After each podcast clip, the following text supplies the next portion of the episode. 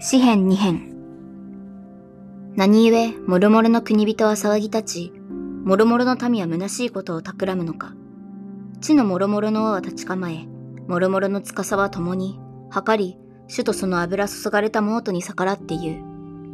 我らは彼らの枷を壊し、彼らの絆を解き捨てるであろうと。天に座する者は笑い、主は彼らをあざけられるであろう。その主は憤りをもって彼らに語り、激しい怒りをもって彼らを恐れ、惑わせて言われる。私は我が王を聖なる山シオンに立てたと。私は主の御事のりを述べよう。主は私に言われた。お前は私の子だ。今日、私はお前を産んだ。私に求めよ。私はもろもろの国を修行としてお前に与え、地の果てまでもお前の所有として与える。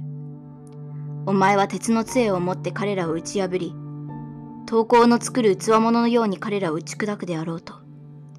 それゆえ、もろもろの王よ、賢くあれ。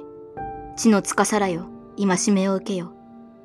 恐れをもって主に仕え、おののきをもってその足に口づけせよ。